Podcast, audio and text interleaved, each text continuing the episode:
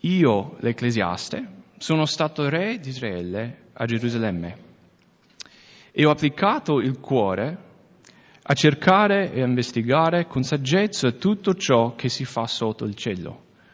Occupazione penosa che Dio ha data ai figli degli uomini perché vi si affatichi, aff, affatichino. Scusate.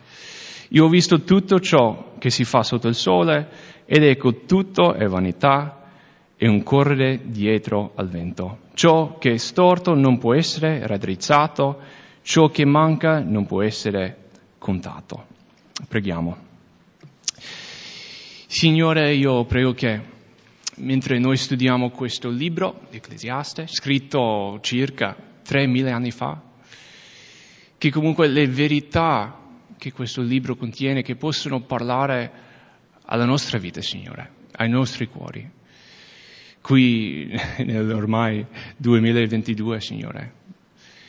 Perché noi sappiamo che la tua verità uh, dura per sempre, Signore, è un'eternità, eh, sì, è una verità eterna e quindi chiediamo che tu possa veramente parlare ai nostri cuori attraverso questo libro. Vogliamo veramente lasciare indietro il nostro cuore ma materialistico, Signore. Vogliamo lasciare indietro le cose del mondo, sì che servono, ma vogliamo più che altro cercare te e cercare tutta la nostra soddisfazione in te e nel tuo amore, Signore. Quindi apri i nostri cuori, Signore, per um, capire e ricevere la tua parola, nel nome di Gesù. Amen. Allora, qualche settimana fa abbiamo studiato la prima parte di Ecclesiaste capitolo 1 di mercoledì. So che alcuni di voi c'eravate, uh, per chi non c'era e per chi vuole approfondire un po' può andare sul sito della Chiesa o se no il canale YouTube e potete trovare quello studio che abbiamo fatto nella prima parte di Ecclesiaste capitolo 1. Abbiamo anche fatto un po' di introduzione riguardo il libro di Ecclesiaste. Um, però per chi c'era quella volta, per quello studio, Qual è il tema principale di questo libro? Qualcuno si ricorda? Una parola che comincia con la V? La vanità, esatto. la vanità. Infatti, leggiamo Ecclesiaste 1, versetto 2.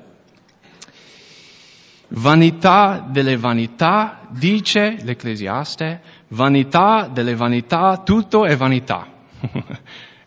Secondo voi qual è il tema principale di questo libro?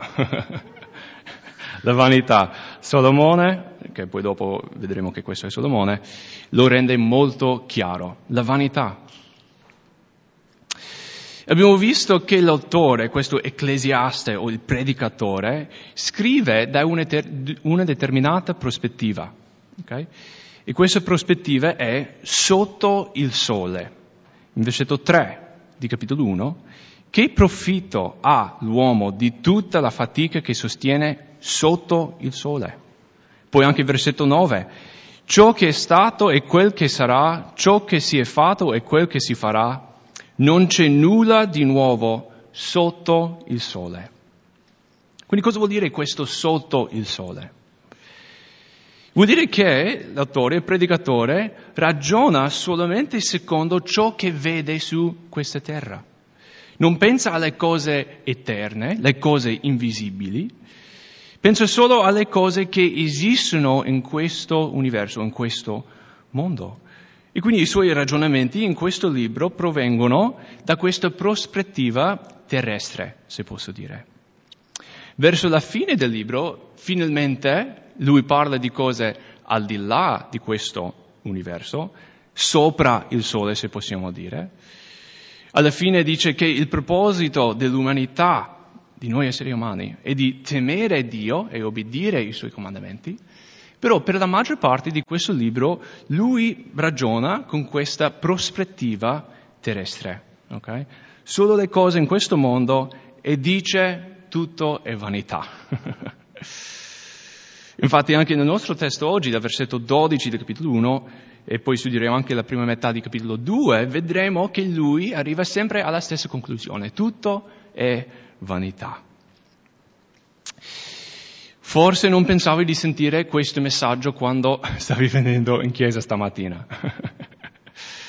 Forse pensavi che in chiesa si parlasse de- della sostanza della vita, non della vanità della vita. Ed è vero, noi crediamo che c'è sostanza in questa vita, uh, però si trova in Cristo.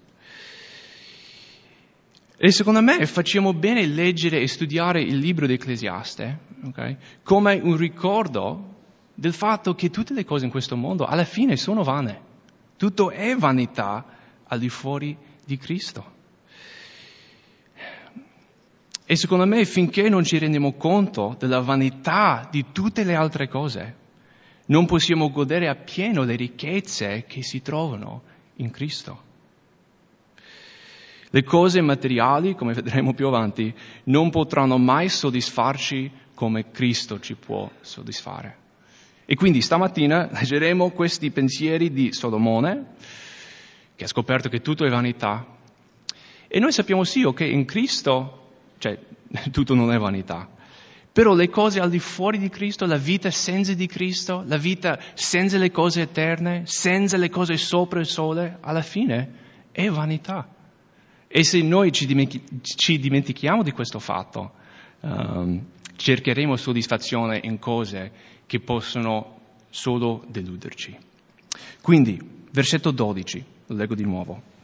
Io, l'ecclesiaste, o il predicatore, sono stato re di Israele a Gerusalemme. L'autore di questo libro è l'ecclesiaste, come ho detto, il predicatore. Uh, praticamente ci sono tre titoli, e infatti le diverse traduzioni della Bibbia in italiano daranno tre titoli. Coelet, ecclesiaste o predicatore. Tutte e tre le parole hanno lo stesso significato e lo stesso titolo. Coelet è nella lingua ebraica, ecclesiaste è nella lingua greca e predicatore ovviamente è italiano. Però tutti e tre hanno lo stesso significato, il predicatore. Chi è allora il predicatore? Um, come ho detto qualche settimana fa, il suo nome non viene mai menzionato nel libro di Ecclesiaste. Però è quasi sicuro che questo predicatore è Salomone, il figlio di Davide. Infatti, come vediamo in versetto 1 di capitolo 1, parole dell'Ecclesiaste, figlio di Davide, re di Gerusalemme. Quindi da questi fatti figlio di Davide, ovviamente Salomone era figlio di Davide, re di Israele, di Gerusalemme, quello anche. Poi vedremo specialmente in capitolo 2 che lo stile di vita di questo predicatore assomiglia tanto allo stile di vita di Salomone. Quindi anche se il suo nome non viene mai menzionato, penso che possiamo dire che il predicatore è Salomone. E vediamo cosa ha fatto questo predicatore. Versetto 13 e ho applicato il cuore a cercare e a investigare con saggezza tutto ciò che si fa sotto il cielo. Occupazione penosa che Dio ha dato ai figli degli uomini perché vi si affatichino. Io ho visto tutto ciò che si fa sotto il sole ed ecco tutto è vanità e un correre dietro al vento. Praticamente da versetto 12 fino alla fine di uh, uh, capitolo 2 Salomone racconta la sua storia e un po' le sue ricerche che ha fatto nella vita. Potremmo dire che è come il diario della sua vita. Come dice qua, lui ha cercato e investigato tutto ciò che si fa sotto il cielo. Tanti suppongono che Salomone ha scritto Ecclesiaste verso la fine della sua vita e sta riflettendo, riflettendo un po' su come ha vissuto questa vita. Ricordate che lui ha cominciato bene come re, ha chiesto saggezza da Dio, Dio gli ha dato. Però sappiamo che poi più avanti lui ha un po' perso la via del Signore. Invece di seguire proprio la via retta del Signore, ha seguito le cose del mondo. E qui, in Ecclesiaste, Salomone riassume un po' questa sua esperienza. Ha cominciato bene, però poi ha seguito le cose sbagliate. E vedremo che Salomone ha fatto, ha visto, ha avuto tutto, tutto, tutto, tutto. E alla fine qual è la sua conclusione? tutto è vanità, tutto è vanità. Occupazione penosa, faticosa, tutto è vanità e un correre dietro al vento. In poche parole Solomone ci dice che ha visto e sperimentato tutto ciò che c'è sotto il sole o in questa terra, in questa vita e alla fine tutto è vanità. Quindi cosa vuol dire per noi stamattina a Trevignano? Se Solomone ha avuto di tutto e comunque dice che tutto è vanità, perché pensiamo noi di essere soddisfatti con le cose terrestri, le cose materiali? Perché inseguiamo sempre alle stesse cose che non possono fare altro che deluderci? Secondo me dobbiamo imparare, e secondo me, sì, studiando stamattina vedremo questo, dobbiamo imparare dal suo esempio, imparare di cercare prima di tutto Dio, Cristo. E quando cerchiamo Dio e quando troviamo la nostra soddisfazione in Dio, poi tutte le altre cose verranno. Però la cosa principale, la cosa più importante in questa vita è di conoscere Dio e di trovare la nostra soddisfazione in Lui. Voglio leggere Matteo 6, 33, un versetto che conoscete sicuramente. Matteo 6, 33.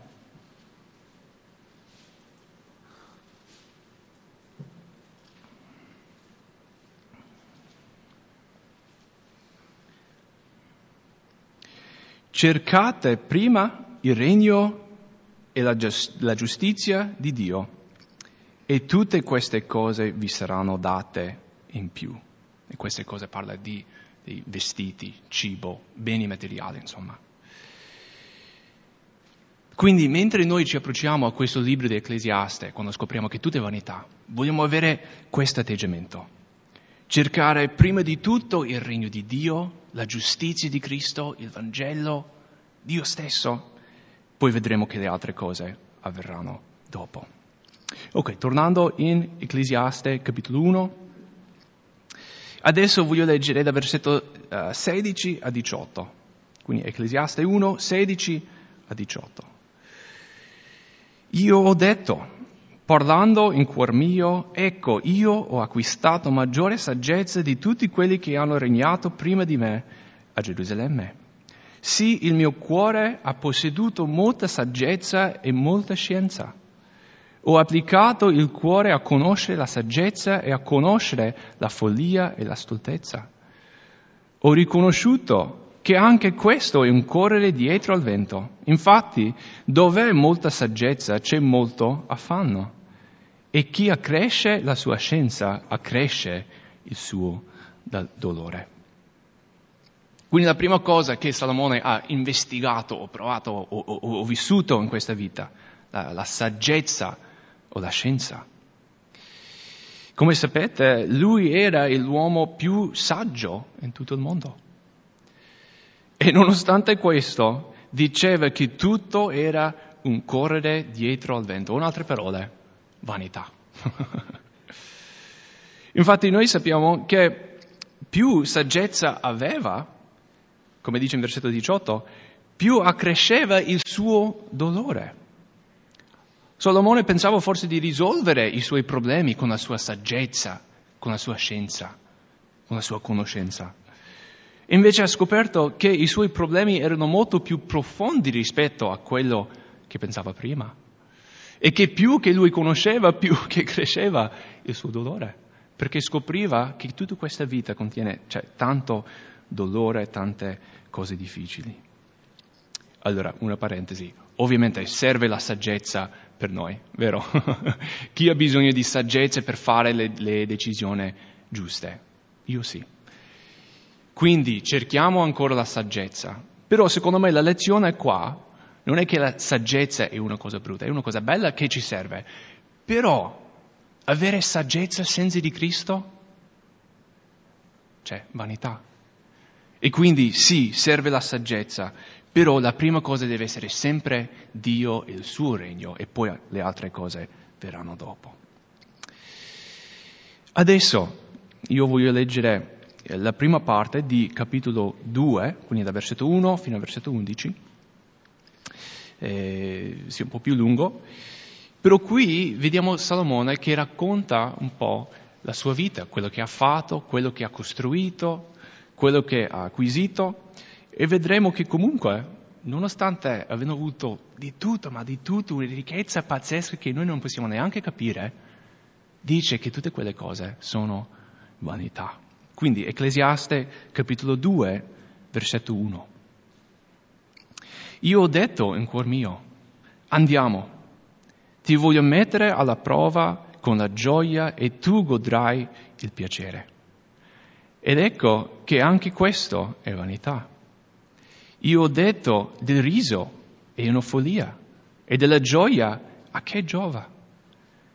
Io presi in cuor mio la decisione di abbandonare la mia carne alle attrattive del vino e pur lasciando che il mio cuore mi guidasse saggiamente di attenermi alla follia per vedere ciò che è bene e che gli uomini facciano sotto il cielo durante il numero dei giorni della loro vita. Io intrapresi grandi lavori, mi costruì case, mi, mi piantai vigne, mi feci giardini, parchi e vi piantai alberi fruttiferi di ogni specie. Mi costruì stagni per irrigare con essi il bosco dove crescevano gli alberi. Comprai servi e serve ed ebbi dei servi nati in casa. Ebbi pure greggi e armenti in gran numero, più di tutti quelli che erano stati prima di me a Gerusalemme. Accumulai argento oro e le ricchezze del re e delle province. Mi procurai dei cantanti e delle cantanti e ciò che fa la delizia dei, dei figli degli uomini, cioè donne in gran numero.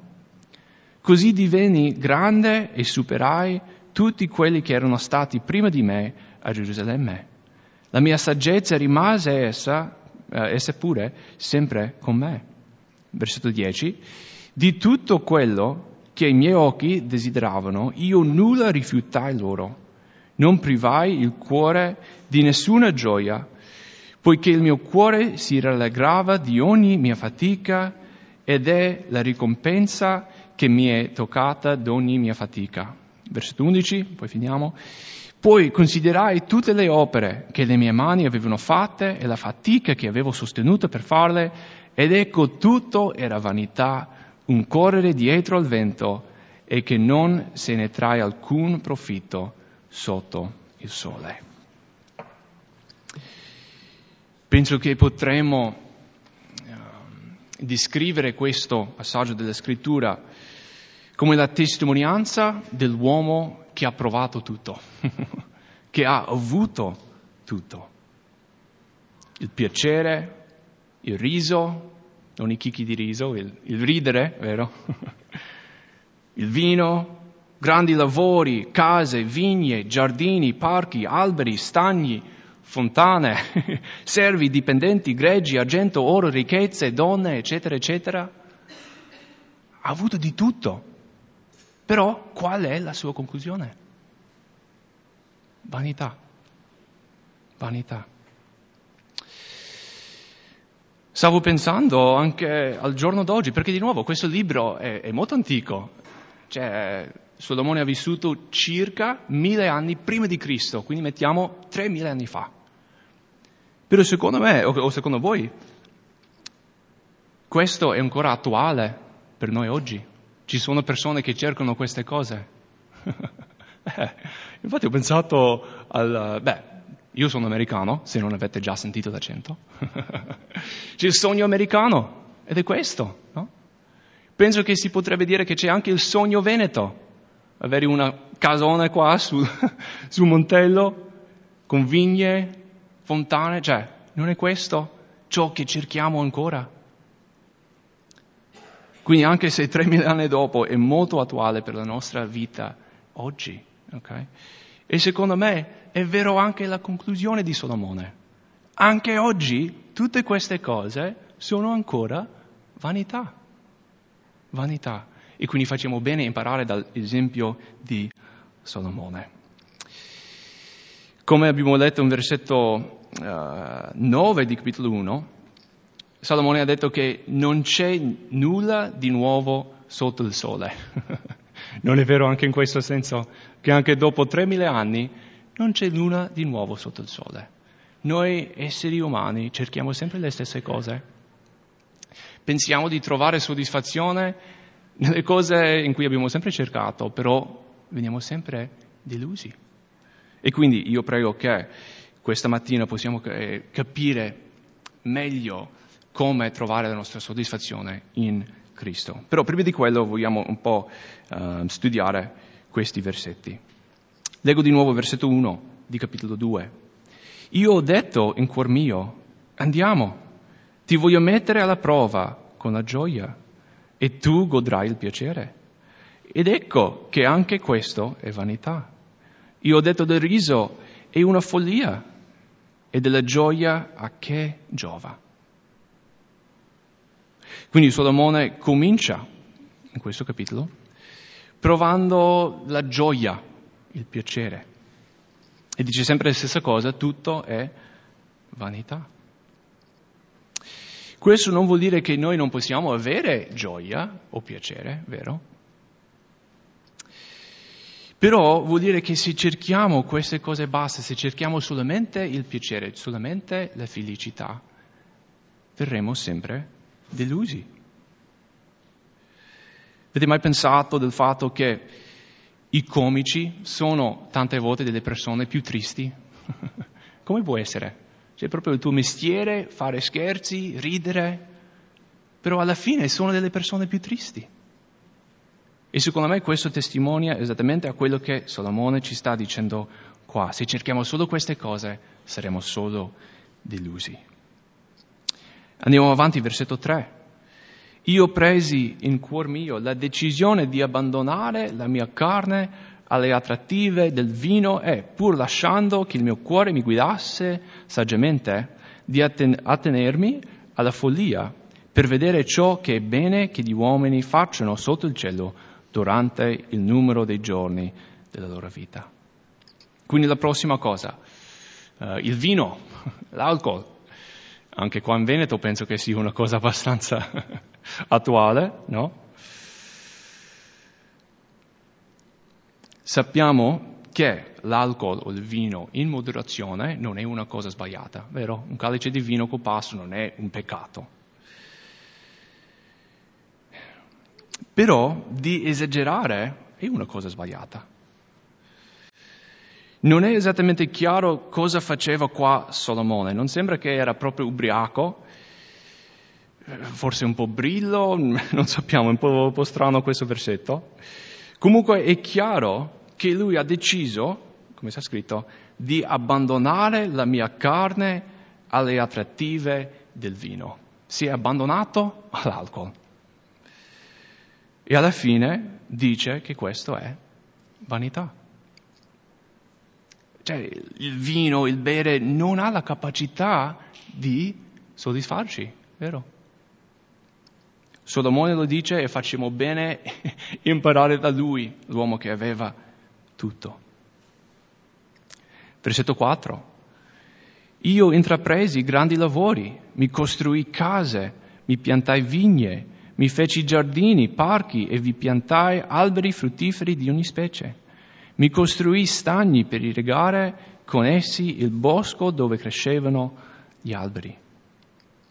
Vediamo un po' quello che Solomone ha costruito. Case, cioè non una casa, case, plurale, vigne, giardini, parchi, eccetera, eccetera. È difficile anche per noi immaginare quello che Solomone ha costruito che ha posseduto. E comunque dice che tutto è vanità. Di nuovo, non è sbagliato costruirsi una casa, vero? In sé non sono cose malvagie, sono semplicemente cose. Però sbagliamo quando pensiamo che la prossima casa, la nuova macchina, eccetera, che quelle cose ci renderanno felici. Perché è sempre, è sempre quello, no? ah, se io avessi solo quella nuova macchina, se avessi solo quella casa un po' più grande, col giardino un po' più grande, o se avessi solo quella cosa, quest'altra, capito? E noi pensiamo sempre che la prossima cosa sarà ciò che ci dà la soddisfazione. Invece per esperienza cosa avete scoperto? La prossima cosa ti dà sempre la, la soddisfazione che ti aspettavi? no, di solito rimani ancora meno soddisfatto rispetto a prima. La prossima cosa, la prossima casa, macchina, qualsiasi cosa, non ha la capacità di veramente renderci felici. Sì, ok, una settimana, un mese, vabbè, però la vera soddisfazione, la vera felicità non si trova nelle cose materiali. Voglio notare una cosa qua. C'è qualcosa che Salomone ha costruito che non viene menzionato in questo elenco. Com'è? Il Tempio, esatto, esatto. Salomone è conosciuto come il re che ha costruito il Tempio di Dio. Um, però non lo menziona neanche qua. Non sappiamo esattamente perché, però penso che possiamo dire che qualcosa che facciamo per il Signore non può essere chiamato vanità, vero?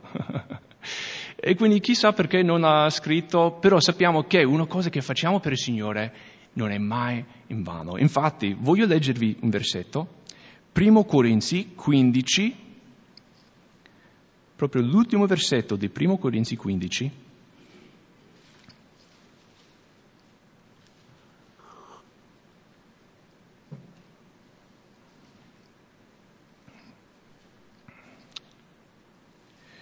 Primo Corinzi 15, 58. Perciò, fratelli miei carissimi, state saldi, incrollabili, sempre abbondanti nell'opera del Signore, ecco la, la frase chiave qua, sapendo che la vostra fatica non è vana nel Signore. Amen. E quindi Solomone ha trovato tutta la sua fatica come vanità. Però noi sappiamo da quello che Paolo scrive qua, anche tutta la Bibbia, che ciò che facciamo per il Signore e nel Signore non è mai vana. Okay? E noi sì, possiamo veramente trovare il significato in questa vita sapendo che ciò che facciamo per il Signore non è mai vanità. Tornando in Ecclesiaste 1, versetto 7, comprai servi e serve ed ebbi dei servi nati in casa, ebbi pure greggi e armenti in gran numero, più di tutti quelli che erano stati prima di me a Gerusalemme. Quindi aveva tanti servi, se vogliamo usare i termini moderni, mm, dipendenti, operai. Potremmo dire, parlando nel linguaggio di Veneto, aveva la fabbrica più grande o, o la ditta più grande. Vediamo che aveva anche tanti animali, più di tutti gli altri. Ricchezze. E di nuovo alla fine dice che tutto è vanità.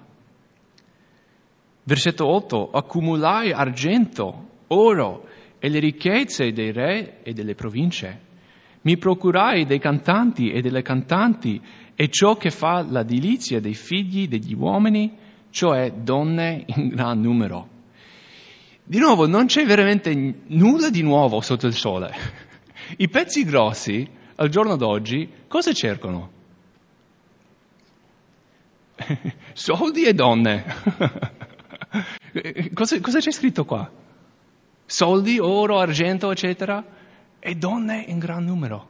Non c'è veramente nulla di nuovo sotto il sole. Tremila anni, niente è cambiato.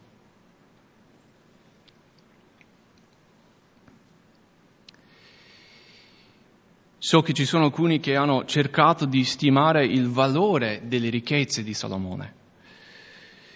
Dicono che sarebbero stati intorno ai 2 bilioni di euro.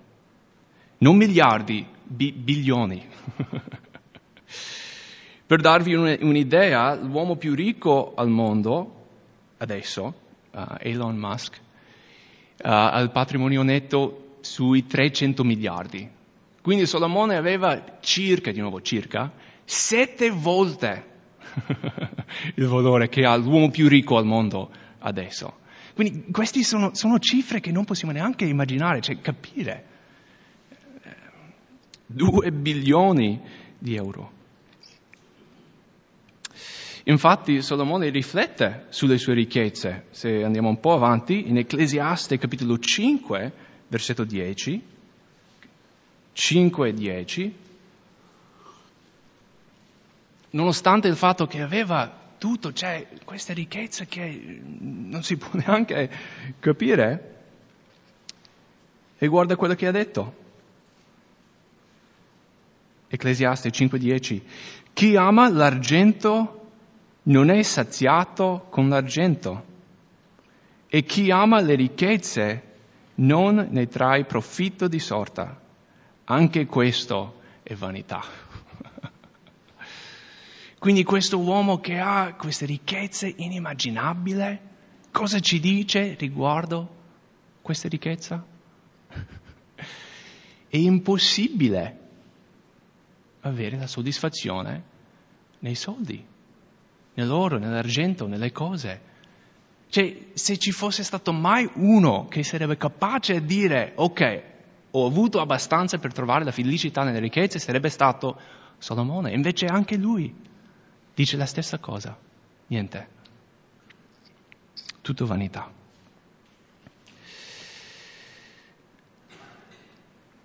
Alla fine dice donne in gran numero. Sappiamo che Salomone aveva 300 mogli e 700 concubini. Adesso non mi ricordo bene il versetto, però mi sa che è il primo re, capitolo 11, più o meno.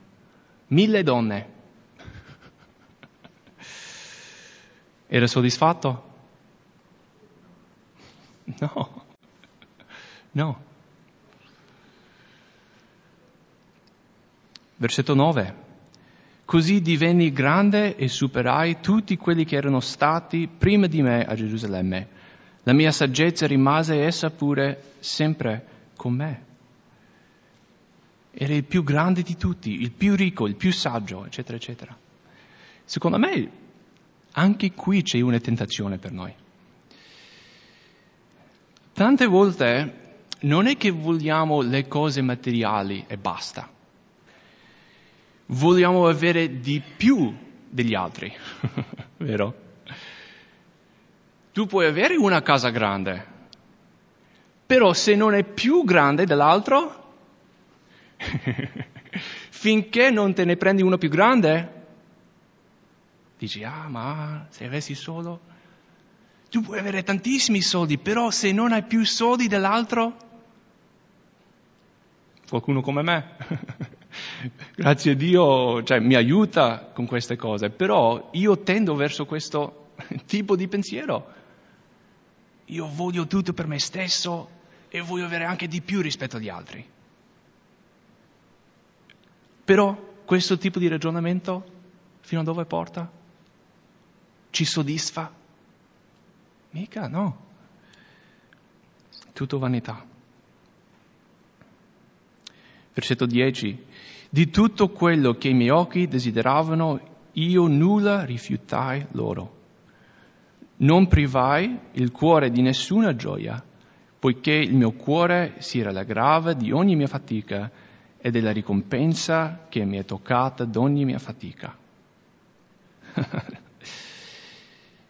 Seguiva proprio appieno i suoi desideri carnali, proprio scatenato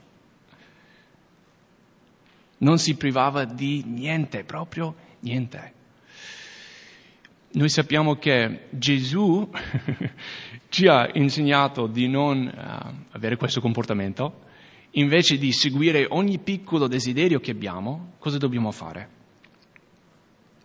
Dobbiamo rinnegare noi stessi, vero? Voglio leggervi qualche versetto da Marco 8. Marco 8, 34.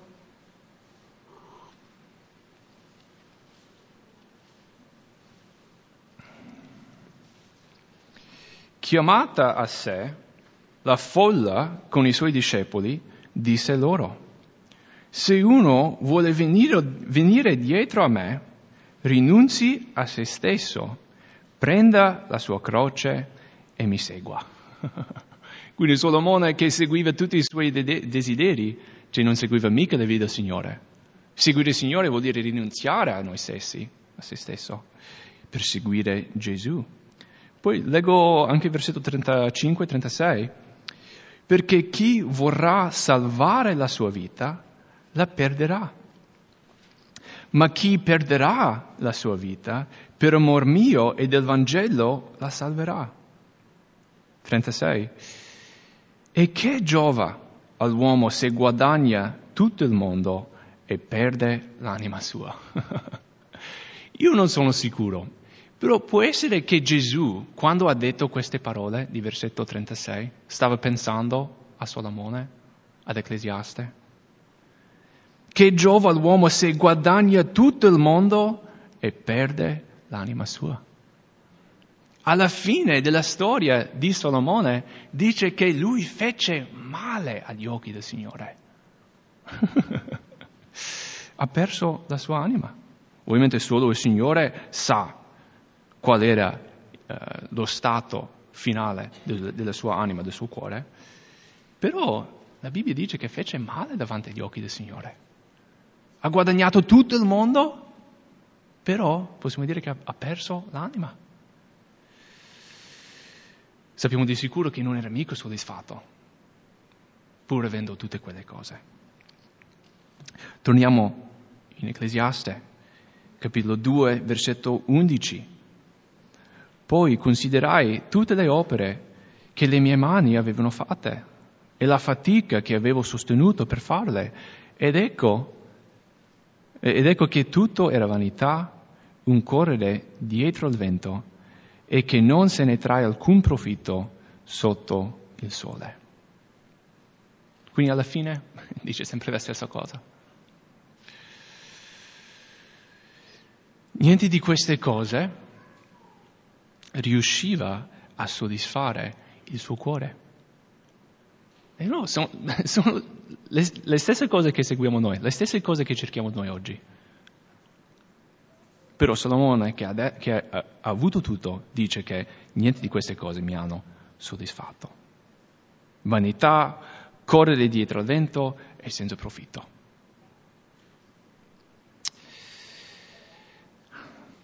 Allora, un paio di cose prima di concludere stamattina. La prima cosa è una domanda. Cosa facciamo allora con le cose materiali? Di nuovo, cose materiali sono semplicemente cose, vero? né malvagie, cioè, né male né bene, cioè, sono cose, basta. E come ho già detto, noi possiamo avere cose materiali. Infatti alcune cose um, servono. Vestiti, sono contento che voi siete venuti in chiesa vestiti stamattina. Il cibo, il cibo serve. E grazie a Dio che il Signore ci dà anche buon cibo. Ok? e come si chiamano? Pupille gustative? Per gu- come? Grazie. Gli occhi, no? Grazie per la vostra pazienza. No, Dio ci dà anche del buon cibo che possiamo godere. Amen? Quindi alcune di queste cose servono un tetto, cioè è bello, io ho dormito nel mio appartamento stanotte, um, e quando serve posso accendere il riscaldamento e grazie a Dio sto bene. Amen? Quindi queste cose semplici ci servono. E penso che noi sappiamo che serviamo un Dio che ci dà molto di più di ciò che ci serve o di ciò che meritiamo. Però sbagliamo quando ci lasciamo trascinare dall'amore di queste cose, quando non possiamo fare altro che pensare ai soldi, al cibo, alla nuova casa, alla nuova macchina, al nuovo lavoro, quello che sia. Voglio leggere qualche versetto in 1 Timoteo, capitolo 6.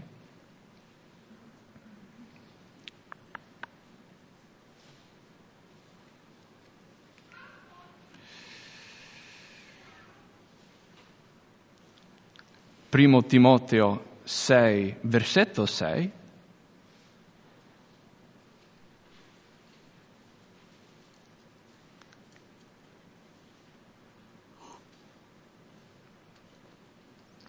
La pietà con animo contento del proprio stato è un grande guadagno. Infatti noi abbiamo portato nulla nel mondo e neppure possiamo portarne via nulla. Ma avendo di che nutrirci e di che coprirci, saremo di questo contenti. Invece quelli che vogliono arricchire cadono vittime di tentazioni, di inganni e di molti desideri insensati e funesti, che affondano gli uomini nella rovina e nella perdizione. Versetto 10. Infatti l'amore del denaro è radice di ogni specie di mali e alcuni che vi sono, uh, che vi sono dati si sono sviati dalla fede e si sono procurati molti dolori. È molto chiaro qua. Versetto 6 la pietà con animo contento del proprio stato è un grande guadagno. Questo è l'obiettivo della vita cristiana, di essere contento con quello che il Signore ci ha dato. Amen. Vede di che nutrirci e di che coprirci. Con questo saremo contenti. E poi vediamo che quelli che seguono o che, che inseguono le ricchezze portano solo dolore su loro stessi, solo dolore. Notate anche che Paolo dice è l'amore del denaro che porta questi dolori. Di nuovo, il denaro è semplicemente una cosa, una cosa, basta. Però l'amore che cresce dentro il nostro cuore per quella cosa è ciò che diventa una cosa pericolosa.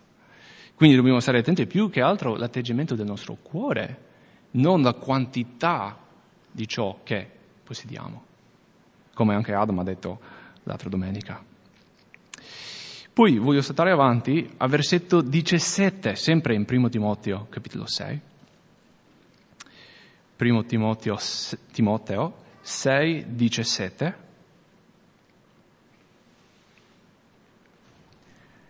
ai ricchi in questo mondo ordina di non essere d'animo orgoglioso, di non riporre la loro speranza nell'incertezza delle ricchezze, ma in Dio, che ci fornisce abbondantemente di ogni cosa perché ne godiamo. Di nuovo, non è sbagliato, rispondendo sempre alla domanda che abbiamo chiesto, cosa facciamo con le cose materiali?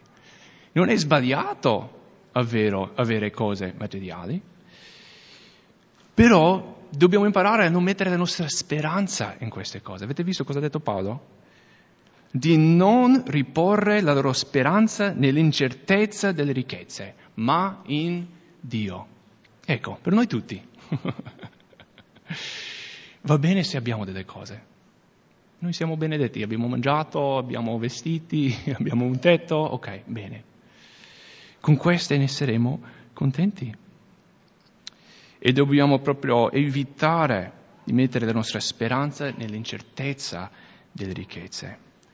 Poi avete notato come uh, Paolo descrive il carattere di Dio alla fine del versetto?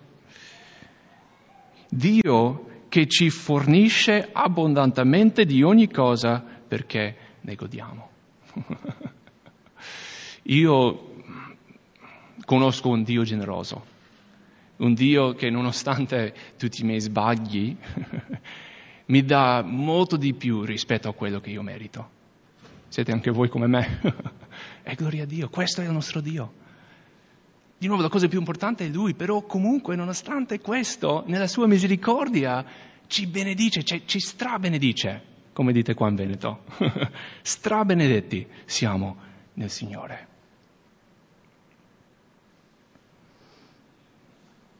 Quando siamo saldi in Cristo e mettiamo la, sua, la, nostra speranza in Lui, possiamo finalmente godere le cose che Lui ci dà nel modo giusto. Non come l'obiettivo principale, no? ma come i doni che il Dio generoso ci dà per la sua grazia. Amen. La seconda cosa che vorrei dire, tutto questo discorso di Salomone, eccetera, eccetera, ci ricorda che tutti noi stiamo cercando la soddisfazione. Salomone l'ha cercato in tutte queste cose materiali ed è sempre rimasto deluso, non ha mai trovato la soddisfazione che stava cercando. Anche noi cerchiamo soddisfazione in diverse cose. E quello che voglio dire è che noi dentro noi stessi, cioè proprio nel nostro essere, abbiamo un desiderio, un desiderio forte di cercare la soddisfazione. Siete come me? C'è qualcosa dentro di voi che deve essere soddisfatto. Cosa vuol dire? C'è un autore inglese che si chiama C.S. Lewis, ha scritto le cronache di Narnia, e, ma poi tanti anche libri cristiani che sono molto belli. E lui dice questa cosa molto interessante. Dice, la sete è stata creata per l'acqua. Lo, lo dico di nuovo, la sete è stata creata per l'acqua. Dio ci ha creati così. Sapeva che ci serviva l'acqua e quindi ci ha dato la sete in modo che poi andavamo a cercare quello di cui avevamo bisogno. Quindi Dio ci ha dato la sete in modo che cercassimo l'acqua. E secondo me questo stesso principio è vero riguardo il nostro desiderio di essere soddisfatti. Abbiamo visto che le cose materiali non sono capaci a soddisfarci. Quindi è ovvio che quello per cui Dio ha messo questo desiderio dentro di noi non è, cioè il motivo finale non è le cose materiali. Quindi a che serve questo desiderio dentro di noi che cerca sempre soddisfazione? Perché Dio l'ha messo là? Secondo me è perché Dio sapeva che noi avevamo bisogno di Lui. E Lui ha messo questo desiderio forte dentro di noi affinché cercassimo Dio. Ogni volta che siamo delusi dalle cose del mondo, dobbiamo ricordarci, guarda, Dio mi ha creato così. non perché io cercassi le cose del mondo, ma perché io cercassi Lui. Quindi ogni volta che noi sentiamo la delusione è come se Dio gridasse a noi tipo, basta, tu non troverai la soddisfazione in quella cosa. Vieni a me, io ti ho creato così in modo che tu cercassi me l'unica fonte di vera soddisfazione. soddisfazione. Gesù infatti ha detto in Matteo 5, 6, beati quelli che sono affamati e assettati di giustizia perché saranno saziati.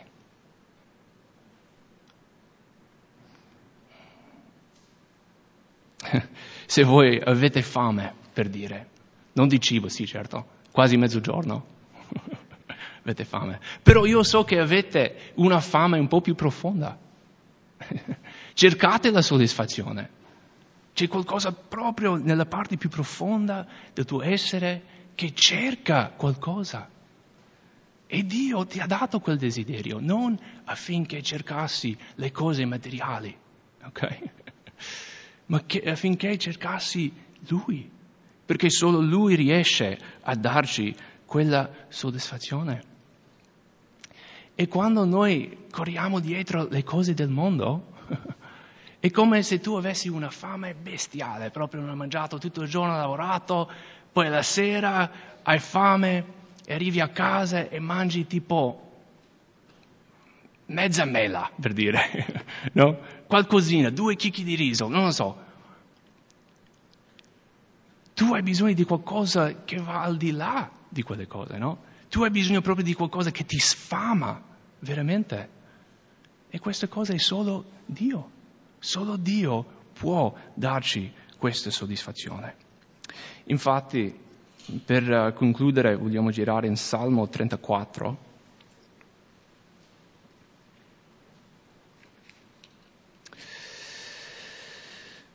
Un salmo che Davide ha scritto il padre di Salomone. E qui, secondo me, vediamo un cuore, beh, Davide è conosciuto come l'uomo secondo il cuore di Dio. E secondo me qui vediamo un cuore non come Solomone che cerca le cose di questo mondo, ma un cuore che ha capito che la vera soddisfazione si trova esclusivamente in Dio. Salmo 34, dal versetto 8 a 14.